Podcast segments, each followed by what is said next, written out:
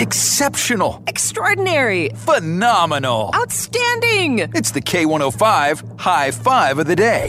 Presented by Indiana Tech, and today's high five goes out to an Illinois teenager that started a lemonade and cookie stand for the sole purpose of raising money for the place that helped her mom when she was battling breast cancer.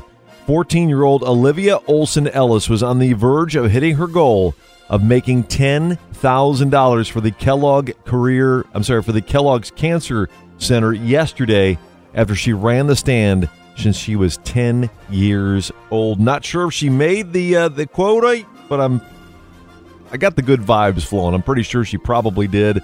So Olivia, you get today's K105 high five of the day. Hello, it's Dan, and I'm talking about what drives you more crazy when you can't stop the hiccups or you can't stop sneezing at 447 K105. And Mallory, why does the sneezing drive you crazy? Um, well, with everything going on right now, like you're half afraid to sneeze, and then when you get in a sneezing fit, you're sneezing constantly. And You have everybody staring at you. like, oh my gosh, get away! Move your sons, move your daughters.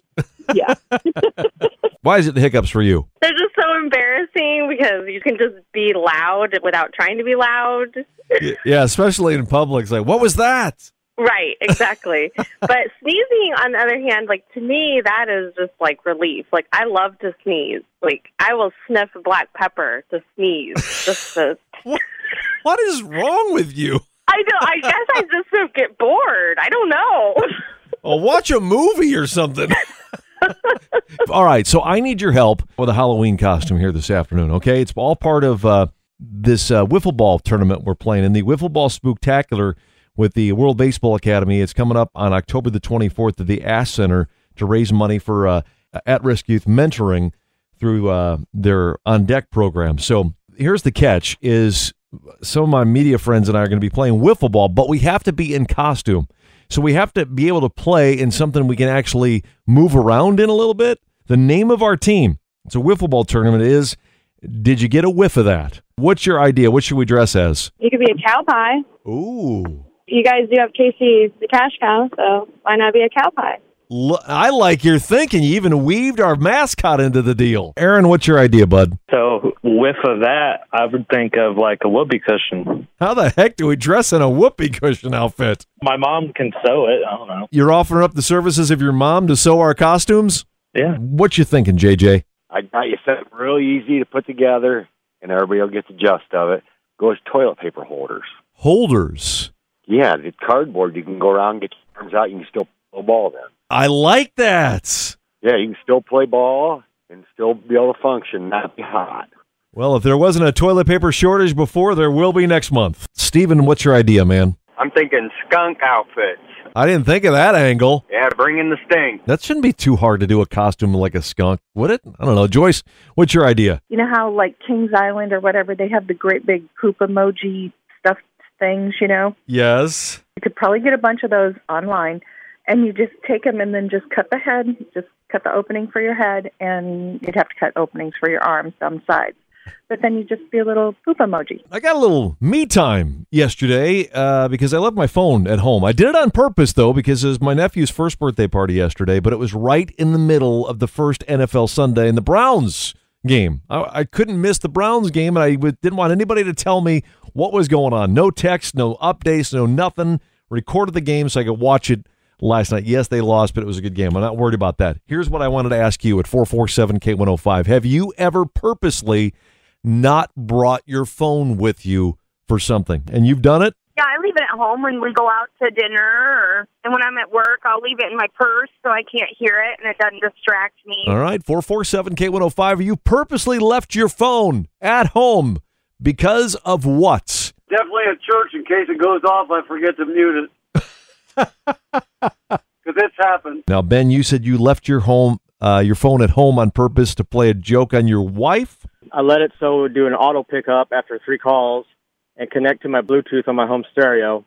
And my wife was home that day, and I would call it as I was on vibrate. I'd call it, it'd pick up, and then I'd start just going, "Hey!" through the through, and it'd go through the speed, the home theater system. and then, uh, you know, I'd hang up and I'd call it back after you know 20 minutes and just go, "I see you." and so, Oh my God, I- that's great. yeah. so yeah, and finally she called me at work. She goes, "I don't know if you're doing that, but somebody is like blasting through our speakers and saying I see you and all that." And finally, so when I came home, I was like, "Well, I'll look at it."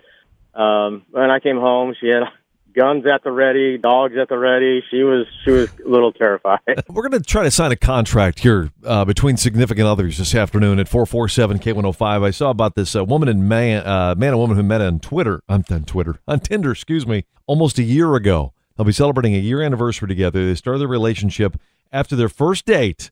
All right, two weeks after, they created a contract with terms and conditions. She wanted to be able to pay for meals that weren't considered dates, even though he wanted to pay for everything.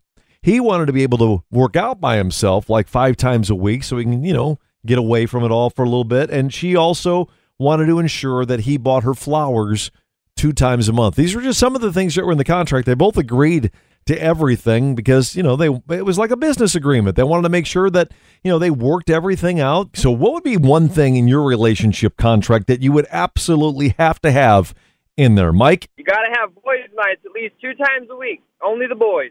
Only the boys two times Oh, a yeah. week. Okay. So what if she counters with how many nights do I get with the girls? You more power to you. I get a boys' night, you get a girls' night. You said Morgan that you have one with your husband about the number of kids that was negotiated. He wanted to have five, and I said, unless you're pushing them out, I'm only going to go to a max of two. so is that what happened? You got two or what?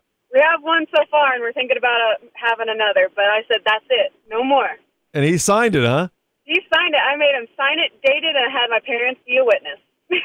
Oh my gosh! Did he have it notarized too? we thought about it, but nah, we just make sure we keep it in our safe just in case if I ever need to pull it back out. got it in his safe and everything. I love it. Got it. Witnesses on there. Rita, what would be the one thing that you would have to have? No negotiation at all. Never leaving the house without saying I love you. Aww. Never. Because tomorrow is not promised. Podcasts by Federated Media.